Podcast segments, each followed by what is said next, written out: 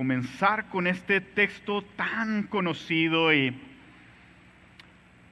y cuando era niño en la ciudad de, de Chihuahua, de Chihuahua, este, llegaba el verano y eh, pues nos poníamos a ver qué vamos, qué vamos a hacer en el verano de niños y una de las cosas que nos gustaba hacer era subir el cerro. Yo vivía muy cerquita de un cerro, entonces este, mi mamá nos preparaba sándwiches un día antes o nosotros los preparábamos en la mañana. Y en la mañana me iba con, con mis hermanos, con algunos amigos y subíamos el cerro y eso nos gustaba hacer. Y, y recuerdo que subíamos hasta, hasta cierto lugar y en ese lugar había un lugar muy agradable, cubierto por piedras, donde nos sentábamos, ahí desayunábamos bien rico, pero todavía faltaba un poco más para llegar hasta la parte de arriba de ese cerro. Ahora muchas personas dicen que Romanos, que el capítulo 8 es una de las porciones más importantes de toda la Biblia. Toda la Biblia es importante, pero aquí vienen tantas verdades para nosotros como cristianos que esto es algo que deberíamos estar repasando una y otra vez. Y el Señor a través del capítulo 8 nos ha llevado como una montaña. Desde un lugar muy alto que empezamos, que era no hay condenación, y nos ha estado llevando paso a paso nos ha mostrado cómo el Espíritu nos da vida y nos da vida en Cristo, que no somos más de la carne, sino del Espíritu, que somos guiados por su Espíritu Santo, que el Padre nos hizo de su familia, somos hijos, herederos y coherederos con Cristo. Y el Espíritu Santo nos recuerda esto una y otra vez también hemos seguido subiendo y sabemos que tenemos promesa de que las aflicciones actuales no se comparan con la gloria que va a venir. Y en medio de ese caminar estoy seguro que nos cansamos, algunos de nosotros pensando, pero nos detuvimos un momento y pensamos, pero Señor, yo soy muy débil. Y se nos decía en la predicación de la semana pasada, pero el Espíritu Santo te va a sustentar. Y nosotros nos preguntamos, Señor, pero ni siquiera sé orar como conviene. Y el Señor nos dice que su Espíritu Santo intercede por nosotros, aun cuando nosotros en nuestra debilidad no sabemos ni cómo orar. Qué glorioso esto que hemos estado subiendo. Y en este día vamos a subir un poco más. El día de hoy subiremos hasta esta promesa gloriosa y cuando estemos en ella sabremos del fundamento que la hace tan sólida. No podemos tomar a la ligera esta promesa. Y su fundamento es tan sólido como un cerro o mucho más. El propósito de la predicación de esta mañana es que Dios promete a sus hijos que todas las cosas les ayudarán para su bien para ser transformados a la imagen de Cristo, garantizando este proceso de principio a fin. El título de mi predicación es La gran promesa de Dios y vamos a ver tres puntos y en el primer punto vamos a ver precisamente eso, la gran promesa, después vamos a ver cuál es ese gran bien que se nos está prometiendo y finalmente cuál es la gran garantía. Y vamos a comenzar con esta promesa. Esta promesa es bien común usada, bien comúnmente usada entre los cristianos. Y quiero decirte algo, puede ser que la uses tanto que empieces a usarla a la ligera y que no veas la profundidad y la grandeza de lo que Dios nos dice a través de esta tan importante promesa que nos hace. Es más, a veces la llegamos a comparar con otras frases del mundo que de una vez te digo que esas frases se parecen pero son piratas. ¿Has oído de la frase que dice, no hay mal que por bien no venga? Se parecen, pero no son iguales. también hay una frase entre los entre la gente motivacional y que sigue a su corazón y todo eso que es, tú decídete a algo y el universo se va a alinear para que tú puedas hacer eso. Y discúlpenme, pero no tengo idea de cómo puede ser eso posible. Pero esta palabra y esta promesa es verdadera porque el que lo dijo es verdadera y porque el que lo dijo la sostiene y él la cumple. Dice el pastor Martin Lloyd Jones que esta es la doctrina más definitiva en el Nuevo Testamento. Dice el pastor John MacArthur, para los cristianos, este versículo contiene la promesa más gloriosa en las escrituras. Su magnitud es abrumadora, ya que abarca absolutamente todas las cosas pertinentes a la vida de un hijo de Dios. Y Arcis Sproul, el pastor Arcis Sproul, está completamente de acuerdo con estas cosas. Pero, ¿qué significan todas las cosas. La semana pasada, como recordábamos hace un momento, se nos hablaba del Espíritu Santo. Y mira, es glorioso y fue glorioso saber y reconocer que todos batallamos con la oración. Batallamos a veces para ser constantes en nuestra oración. Algunos nos hemos de quedar dormidos en algunas ocasiones y en muchas ocasiones no sabemos ni cómo orar. Pero el Espíritu Santo nos ayuda en nuestra debilidad. Y aun cuando no, no, sabemos cómo pedir en oración, Él intercede por nosotros. Eso hace el Espíritu Santo en nuestra vida y eso ayuda para nuestro bien. Claro que sí. Pero también el Padre nos dice un poco después de, esto, de este pasaje que estamos leyendo, que el que no escatimonia a su propio Hijo, sino que lo entregó por todos nosotros, ¿cómo no nos dará también con Él todas las cosas. Esto es lo que el Padre está haciendo en la vida de los cristianos y el Hijo, dice en Hebreos 4:15, intercede por nosotros. Y tenemos a un sumo sacerdote que no puede comparar, que Él se puede compadecer de nuestras debilidades. ¿Por qué? Porque Él sufrió las tentaciones que sufrimos nosotros, pero de una manera como nosotros no nos imaginamos. Todas las cosas es empezar por saber que el Espíritu Santo, que el Padre y que el Hijo están obrando a tu favor. Si tú eres cristiano, qué glorioso es esto. Todas las cosas, quiero decirte, que son todas las cosas. Es Dios, es la iglesia, es la lectura de la palabra, es la oración. Pero probablemente tú estás pensando, sí, yo sé que todas esas cosas me bendicen, pero en este momento yo estoy pasando por cosas bien difíciles. Está pasando algo con mis papás, o está pasando algo en mi salud, de hecho, quizá por eso no, no pudiste venir a reunirte el día de hoy en persona porque estás batallando con tu salud y no sabes qué va a pasar. Tengo problemas con mis hijos como no se imaginan. Estoy batallando con esta persona en mi trabajo que lo único que quiere es que me despidan. O estoy a punto de perder un negocio. Quiero recordarles lo que dice el pastor R.C. Sproul.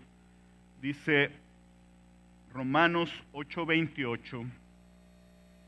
Es uno de los textos, textos más reconfortantes de todas las escrituras.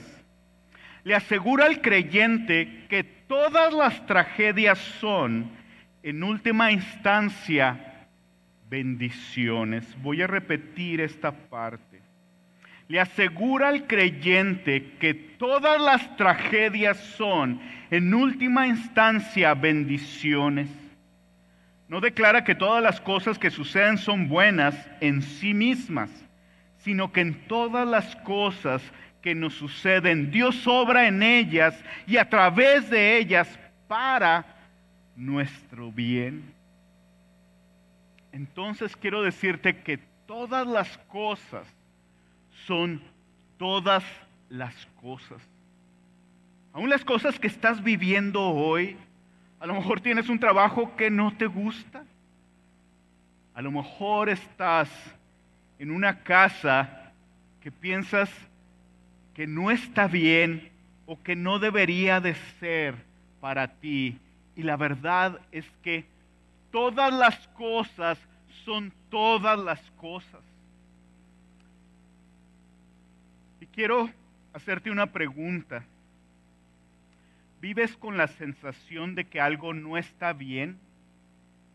¿O de que las cosas deberían de ser diferentes? ¿O estás esperando a que todo cambie para que entonces si puedas entregarte por completo a Dios? Cuando tenga más tiempo, cuando tenga otro trabajo, cuando tenga más dinero, entonces me voy a entregar completamente a Dios. ¿Estás esperando a tener más dinero? Entonces, para hacer cosas, ¿quieres más tiempo para dedicarle tiempo a tus hijos e instruirlos en los caminos del Señor?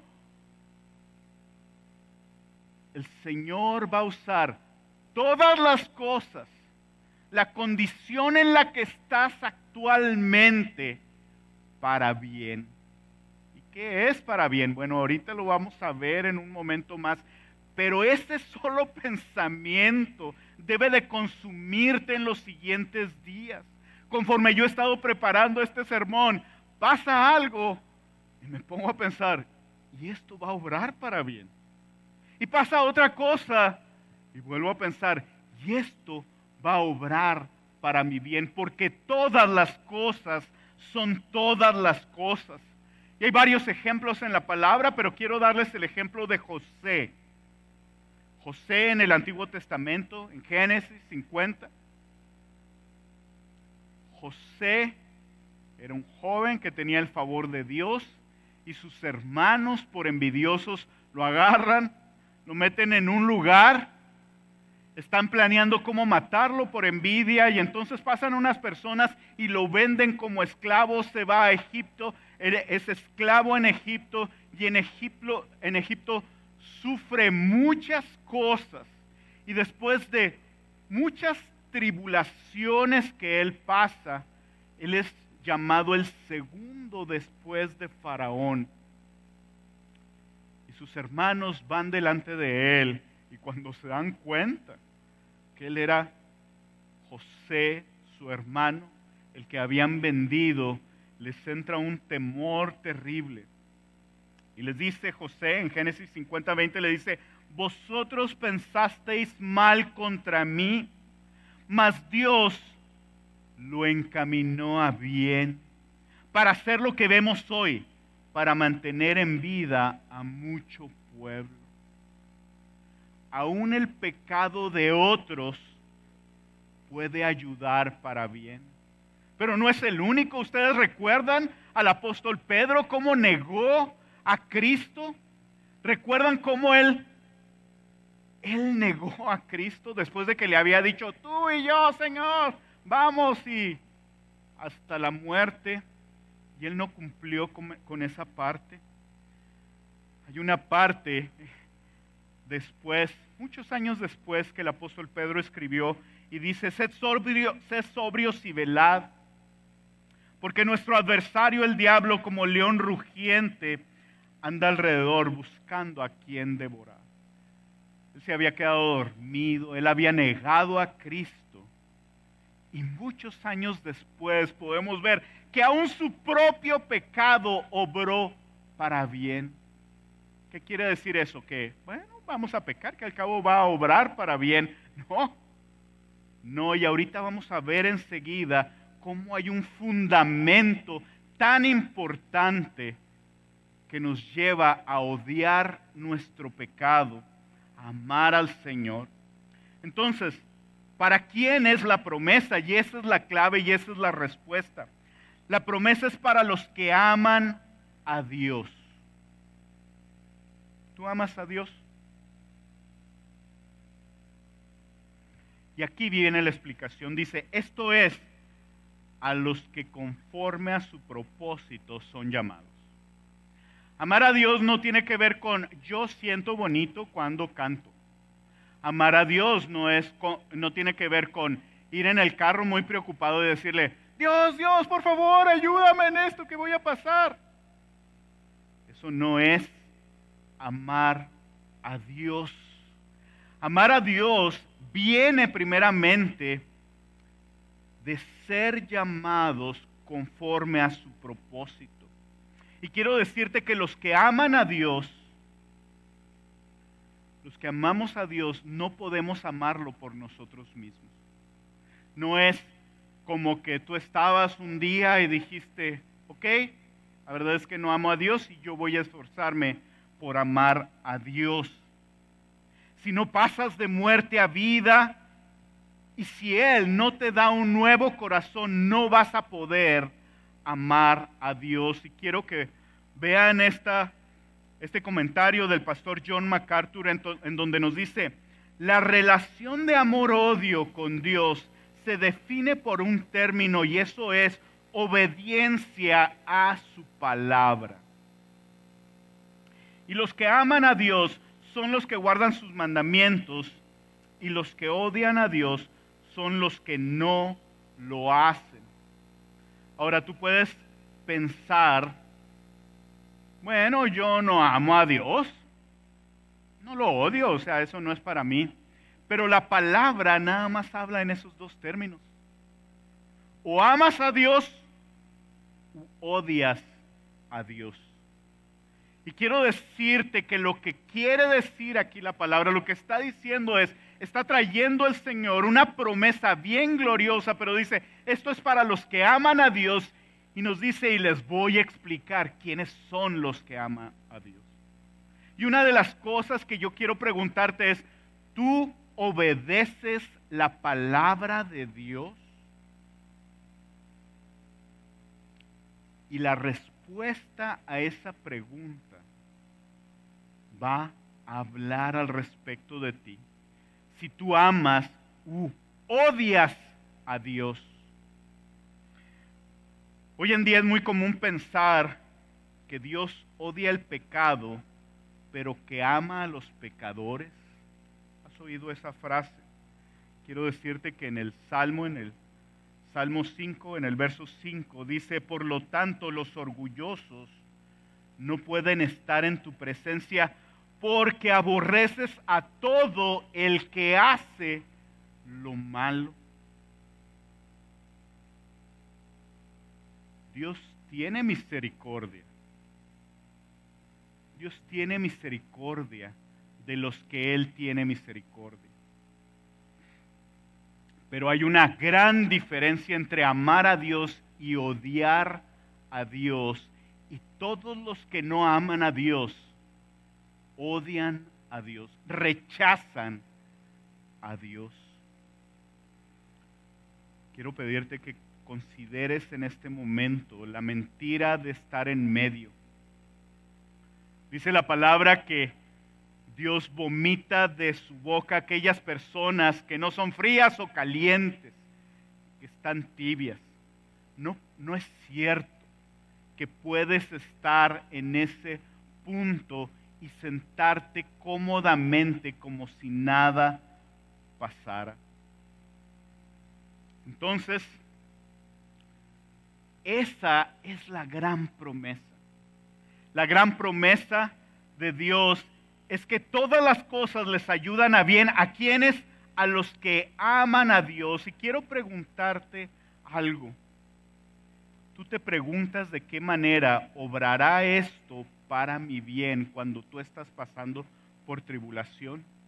Quiero animarte a que empieces a hacer eso a partir de este día. Pero ¿cuál es ese gran bien? ¿Cuál es ese bien que viene del Señor? nos sigue diciendo en el texto, dice, porque a, los que antes conoció también los predestinó para que fuesen hechos conforme a la, a la imagen de su Hijo, para que Él sea el primogénito entre muchos hermanos.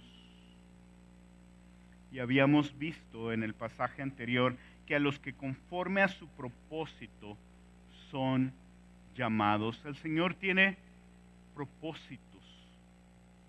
Quiero decirte que Dios tiene un propósito para cada una de las cosas y tiene un gran propósito para, para la humanidad.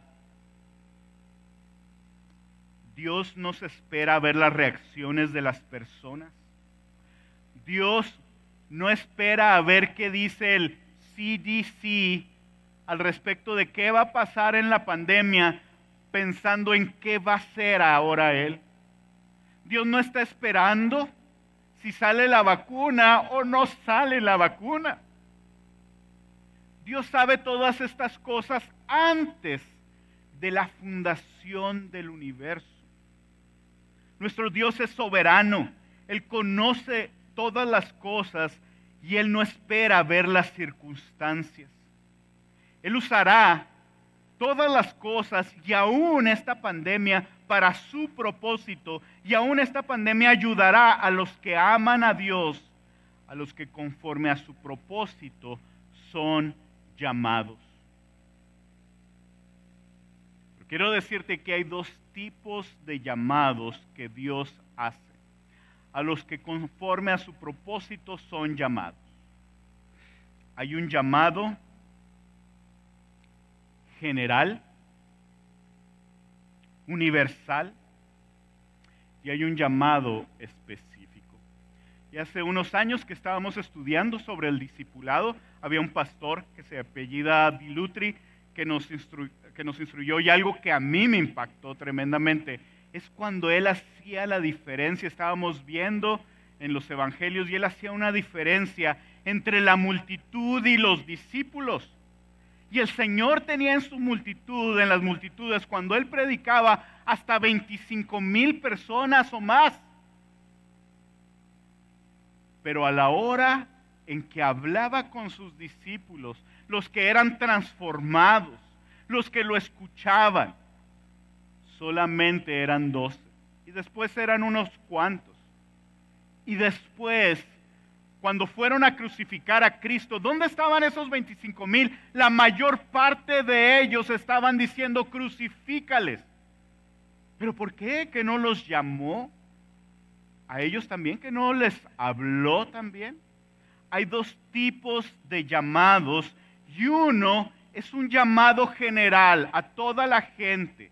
Y si tú has ido a predicar la palabra, si tú has estado en algún lugar o si tú has estado predicando la palabra, tú te has dado cuenta de eso. Vas y le hablas a alguna gente de la palabra y muchos no escuchan. A muchos no les interesa. Pero hay algunos, algunos cuantos que obedecen.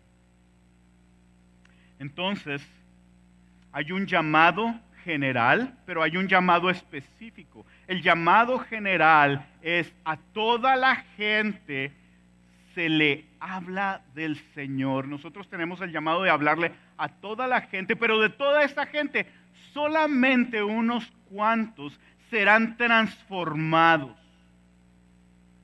¿Quiénes son esos cuantos? A los que conforme al propósito del Señor han sido llamados. Nadie responde naturalmente al llamado externo o general de Dios. Pero este llamado es necesario porque es a través del que Dios habla específicamente a aquellos que han de ser salvos. Es a través de la predicación de la palabra. La obra de llamar efectivamente a la gente de Cristo es de Dios, pero utilizando a seres humanos. Y sigue diciendo en nuestro pasaje, porque a los que antes conoció, también los predestinó.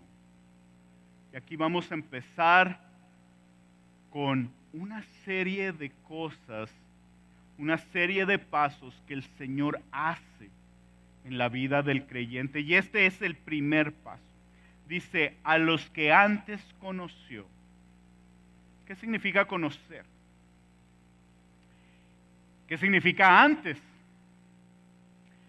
Dice la palabra que Él nos conoció y que nos predestinó aún antes de la fundación del mundo. Si tú eres un hijo de Dios, Él te conoció y Él dijo, este va a ser mi hijo. Y hay mucha controversia al respecto de esto pero estamos leyendo un pasaje y vamos a seguir leyendo a través de Romanos cómo el Señor nos aclara y nos insiste en esta parte.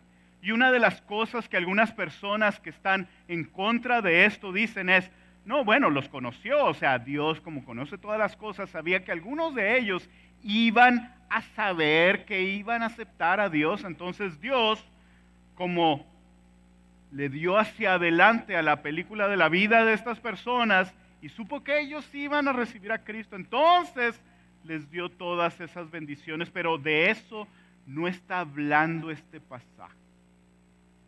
La verdad es que todos, como vimos desde Romanos 1, todos merecíamos la condición eterna. Todos merecíamos el castigo eterno. Pero Dios en su misericordia, dice que conoció a algunos y los conoció de cerquita y los conoció íntimamente antes de la fundación del universo. Dice el pastor Arcy Sproul, a los que escogió no es solo que él sabía quién iba a aceptarlo o que iban a aceptarlo, él los conoció profundamente en amor para salvarlos. Él tomó a alguien y lo conoció profundamente con un amor íntimo y dijo, a este lo voy a salvar. Yo voy a garantizar de principio a fin esto. No nada más los conoció, sino los predestinó. Definió un destino para ellos. Quiero pedirles que abran sus Biblias en Efesios en el capítulo 1 y en el verso 5 y voy a leer Efesios capítulo 1, verso 5 y luego me voy a brincar a los versos 11 y 12. Dice, en amor habiéndonos predestinados para ser adoptados hijos suyos por medio de Jesucristo, según el puro afecto de su voluntad. Es por el amor de nuestro Padre Celestial tú no hiciste nada. Con lo que tú contribuiste, como se nos ha dicho anteriormente, era con tu pecado. Lo que tú llegaste a hacer era correr y huir de él.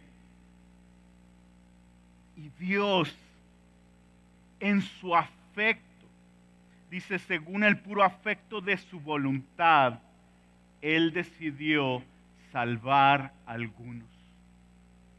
Él decidió conocerlos profundamente antes de crearlos y decidió darles un destino previo. Dicen los versos 11 y 12 de Efesios en el capítulo 1, dice, en él asimismo tuvimos herencia, habiendo sido predestinados conforme al propósito del que hace todas las cosas según el designio de su voluntad, a fin que seamos para alabanza de su gloria. Nosotros los que primeramente esperábamos en Cristo.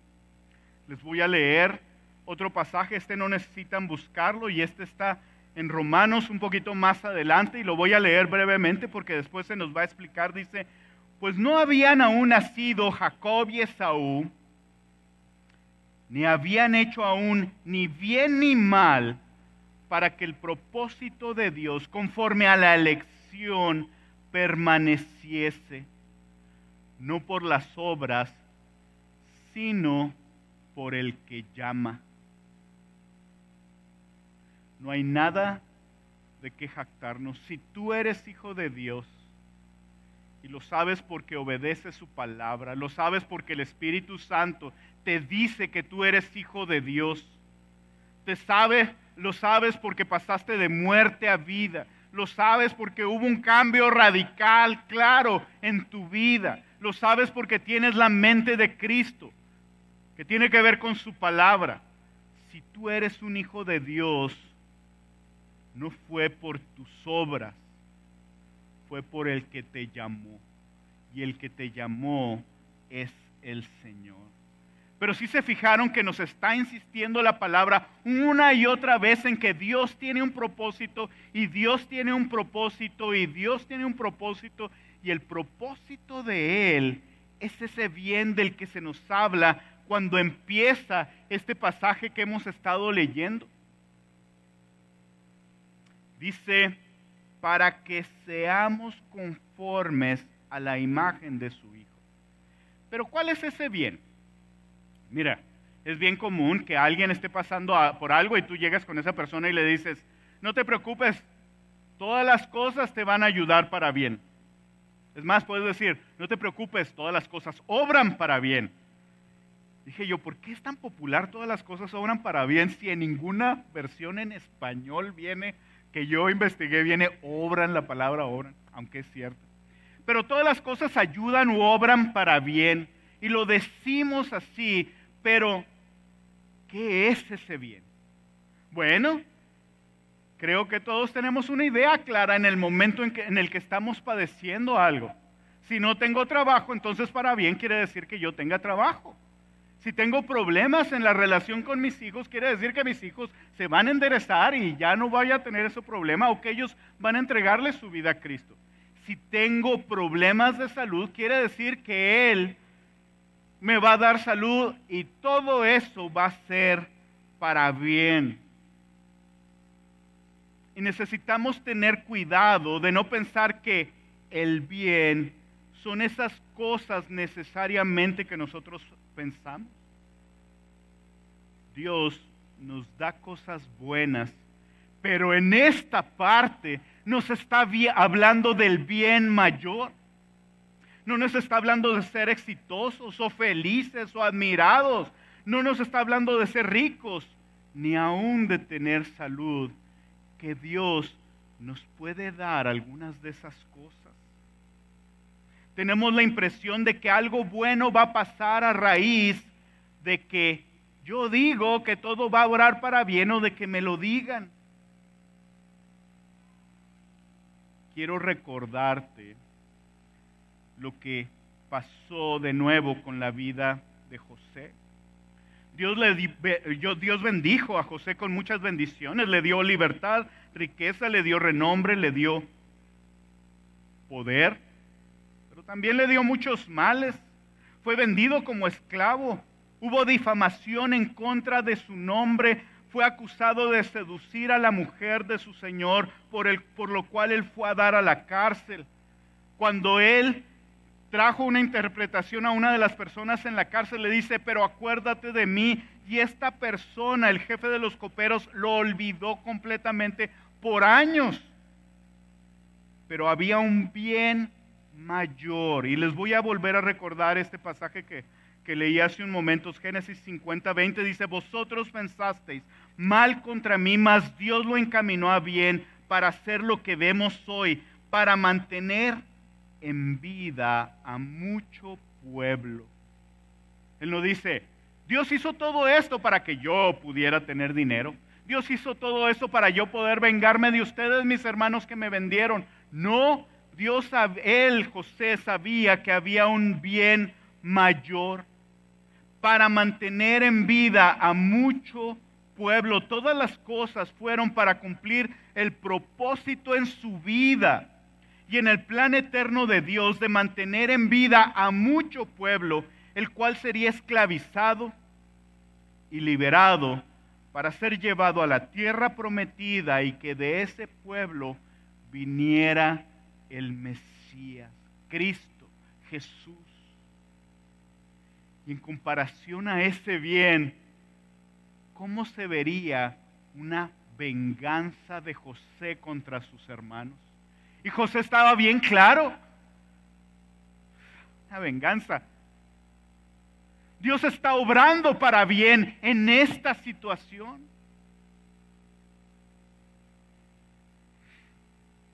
Dios ama tanto al Hijo, a su Hijo, a Cristo, que su propósito es que mucha gente se parezca a Él. ¿Para qué? Para nuestra bendición y para su gloria, para dar, para que le demos toda la gloria a Cristo. Y ese es el gran bien para el cual Dios orquesta todas las cosas. El mayor gozo del cristiano es parecerse a su Salvador. Ese es el mayor gozo del cristiano. Él me salvó, Él estuvo aquí en la tierra, Él padeció como yo. Él está glorioso sentado a la diestra del Padre. Él está gozando. Ese es mi mayor anhelo. Tener el amor de Cristo. Ser amoroso como Cristo lo era. Estar lleno del gozo, de la paz, de la santidad, de la sabiduría, de la paciencia de la bondad, de la compasión, de la fidelidad al Padre, de la misericordia. Yo anhelo depender como Cristo del Espíritu Santo. Cristo era Dios y Él dependió del Espíritu Santo. A veces cuando respondo digo yo, Señor, ¿cómo me gustaría? Hay alguna situación y yo quiero responder conforme a la palabra. Y me acuerdo de cómo Cristo respondía a cada cosa, con toda sabiduría, muy diferente a como yo soy. Aún así, anhelo, conforme vaya pasando el tiempo, poder responder más como Cristo responde. Él obedecía perfectamente al Padre. Y todas estas son bendiciones para nosotros. Ese es un bien mayor para nosotros. Esa transformación que está haciendo Dios en nosotros, en sus hijos, en los llamados, en los que le aman día a día. ¿Anhelas este bien? Pero dice, para que Él sea el primogénito entre muchos hermanos, nosotros nos hemos de parecer a Él y el bien mayor es para darle gloria a Él. Al parecernos nosotros más a Él, le damos más gloria. Cuando la gente te ve y dice, oye, ¿cómo has cambiado? Me acuerdo antes cómo gritabas y ya no gritas de la misma manera. ¿Qué cosas buenas estás haciendo tú? De seguro ya los planetas se alinearon para que tú hagas esas... No, es Cristo. Es Cristo en mí. Yo le voy a dar la gloria a Él. Él es el que me está transformando cada día para parecerme más a Él. Pero no nada más Cristo, es el Espíritu Santo que está obrando. Es el Padre que está obrando. Y yo le doy la gloria a Cristo. ¿Y saben cuál va a ser? Nosotros hablamos, ah, pues me gustaría estar delante de su presencia. Ese día va a ser glorioso. ¿Por qué? Porque vas a saber cómo se siente andar volando en una nubecita. Porque vas a ver cómo se ven todas las cosas desde arriba. Dice la palabra que ese día vamos a ver al Cordero, al Cordero bendito y lo vamos a ver y vamos a decir toda la gloria a Él. Y ese va a ser nuestro cántico. Esa va a ser nuestra alabanza. ¿Ya se fijaron? Las canciones que cantamos son para darle toda la gloria al Cordero. Nosotros fuimos hechos para la alabanza de la gloria de su gracia. Nosotros alabamos al Cordero constantemente y me llamó la atención ahorita que alabábamos al Señor que se detiene Jaime y en medio de una alabanza y otra se pone a orar y eso que oró es una alabanza al Señor. Y cuando trabajas, tú puedes alabar al Señor con lo que tú estás haciendo, dándole toda la gloria a Él. Ese es el bien mayor. Y cuando tú le das la gloria a Dios en todas las cosas que pasan en ti, es porque eres hijo de Dios, está, eres llamado de Él. Pero ¿saben qué? Todas las cosas, todas las cosas van a obrar para bien el objetivo de Dios en el plan de la salvación eternamente predestinado no termina en los humanos, termina en el Hijo de Dios. Su gloria tiene precedencia sobre la nuestra. La gloria de la preeminencia de Cristo es el objetivo final de la, de la predestinación. Y eso dice John Piper. A veces pensamos en el propósito de Dios para nuestras vidas como algo místico, que duraremos toda la vida para encontrar. El propósito es que nos parezcamos a Cristo, para nuestro bien, para nuestro gozo y para la gloria de Él. Y Él lo hará en nosotros, de tal manera que no debemos esperar a servir, a instruir a nuestros hijos, a tomar decisiones para la gloria de Dios, sino que debemos caminar sabiendo que tenemos la confianza de que aún nuestros errores ayudarán para bien en todas las cosas que estamos el día de hoy. Él las usará para parecernos más a Cristo y de esa manera darle la gloria. Pero la verdad es que podemos pensar, pero ¿qué va a pasar si esto no sucede en mi vida y si estoy echándole ganas y de repente no sucede? Y lo último que vamos a ver es la garantía. A esta parte, a estos cinco pasos, se le llama la cadena de oro, material resistente y son cinco eslabones. Y estos cinco eslabones nos dicen que hay una garantía para los hijos de Dios, para los que son llamados, de que hemos de caminar por estos cinco pasos. Los siguientes versos nos dicen cómo le hace Dios y cómo es Él el que lo hace. Y lo hace desde la eternidad pasada, desde antes de la fundación del universo, hasta la eternidad futura. Dice el pastor Sugel Michelén, el pasado profético es tan cierto y es tan seguro porque en la mente de Dios ya está hecho. Y fíjense, les voy a leer estos cinco eslabones, dice, dice en la palabra,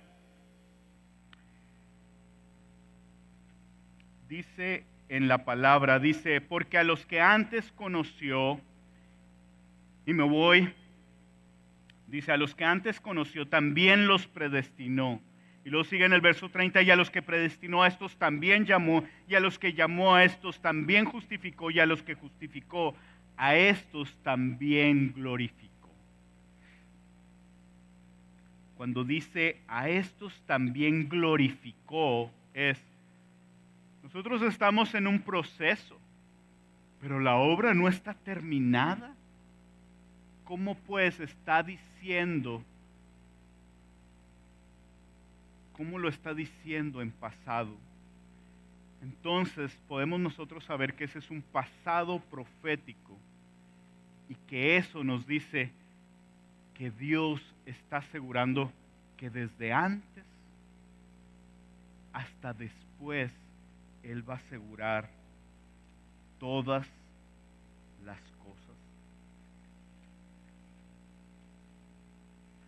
Él nos conoció profundamente para salvarnos. Él nos predestinó, definió un destino para nosotros, para sus hijos. Él hizo un llamado que nos transformó. Él nos hizo justos en Él, algo que hemos estado repasando desde principios de Romano y finalmente Él nos va a glorificar. Y dice el pastor John Piper, se nos ha llamado para compartir la gloria misma del Cristo resucitado, tanto moralmente en justicia, sin mancha, como físicamente en un cuerpo resucitado de gloria como el suyo. Este destino es la glorificación y está en marcha ahora mismo en todos los hijos de Dios mientras miramos el rostro de Cristo en el Evangelio y somos transformados de gloria en gloria por el poder del Espíritu Santo. El fundamento en donde estamos parados es sólido por la persona que va a llevarnos a través de todos estos pasos. Si tú eres incrédulo, si tú no has entregado tu vida a Dios aún, no hay obra tuya que te acerque a Dios o que te justifique en el juicio final. La verdad, debes de recordar, es que no nada más eres indiferente a Dios. No, pensamos, no es que, pues a lo mejor no lo amo, pero pues no lo odio, pero la verdad es que tú odias a Dios. Si alguien te preguntara, ¿por qué no estás siguiendo las cosas que la palabra dice? Tú dirías, claro que no, ¿quién me va a obligar a hacer eso? Ese es un odio a Dios, a su palabra. Pero como acabamos de leer, dice la palabra que nosotros podemos acercarnos a Él. Ahora, a lo mejor tú estás pensando, pero ¿seré yo elegido? A lo mejor ni soy de los, de los llamados, a lo mejor ni soy de esos predestinados. ¿Para qué me acerco? Mi pregunta para ti sería, ¿ya respondiste al llamado de Dios? oyes el llamado y obedece. Así le hicieron muchas personas en la palabra. Si tú no estás seguro en este día, ¿soy yo llamado o no? Obedece ese llamado y empieza a dar pasos. Quiero decirte que la palabra dice en el Salmo 51, los sacrificios de Dios son el espíritu quebrantado, el corazón contrito y humillado. Dice, no despreciarás Tú puedes venir delante de Dios, llorando delante de Él y decirle, Dios, aquí está mi vida. Si tú eres un hijo de Dios, quiero preguntarte cómo usas la palabra. Vas con alguien y te dice algo y le dices con ligereza, sí, no te preocupes, todas las cosas van a ayudarte para bien o estás viendo la profundidad gloriosa en la palabra, donde no es lo que tú dices, sino lo que es lo que Él hizo y lo que Él dijo. Pero si en este momento tú eres creyente y te estás preguntando, ¿será mi hijo o mi hija? O alguien cercano a mí salvo. Yo quiero decirte que no sabes, pero que sí es tu trabajo ir a hablarles del Señor. Y que muy probablemente, si tú estás aquí y no conoces a Dios, o si hay alguien en tu familia que no conoce a Dios y Dios te ha llamado a ti, muy probablemente Él te habló, seguro que Él te habló para hablarles a esas personas. Así es que hazlo con fe y hazlo con fe en el que hace todas las cosas. Dice en Filipenses, en el capítulo 1, en el verso 6, estando persuadido de esto, que el que comenzó en vosotros la buena obra, la perfeccionará hasta el día de Jesucristo. ¿Estás tú convencido de esto? Vamos a orar y vamos a gozarnos en las promesas de nuestro Señor. Bendito Señor, queremos alabarte, darte la gloria, darte la honra, Señor. Gracias, porque tú haces que todas las cosas ayuden a nuestro bien, Señor. Aun las que son difíciles, bendito Señor. Y no nos imaginamos lo glorioso que es que tú, Padre, nos hayas de dar todas las cosas, pues si no escatimaste en darnos a tu Hijo Jesús y que tu Espíritu Santo está obrando para nuestro bien y que tu Hijo Jesús está intercediendo en este mismo momento. Qué gloriosa promesa nos has dado en tu palabra. Te alabamos, te exaltamos, te bendecimos en el nombre precioso de Cristo Jesús. Amén y amén.